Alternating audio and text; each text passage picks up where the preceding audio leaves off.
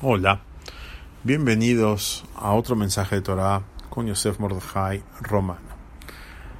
Es interesante eh, notar que a lo largo de los siglos y a través de varias culturas, los judíos hemos sufrido calumnias de sangre, alilot dam.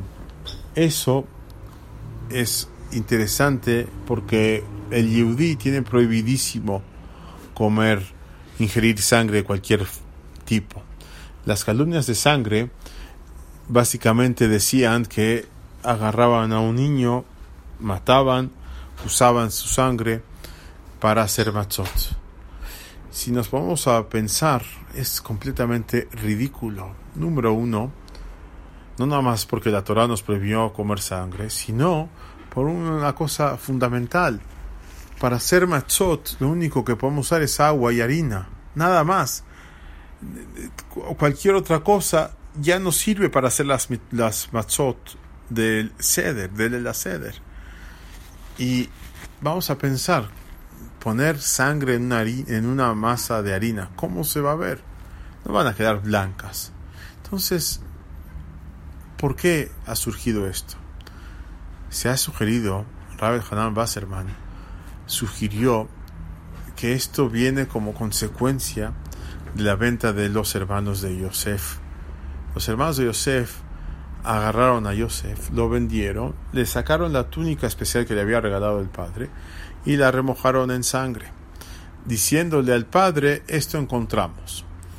El padre, Jacob Abinu, pensó que un animal lo maltrató, lo, lo magulló y finalmente lo mató y se lo comió.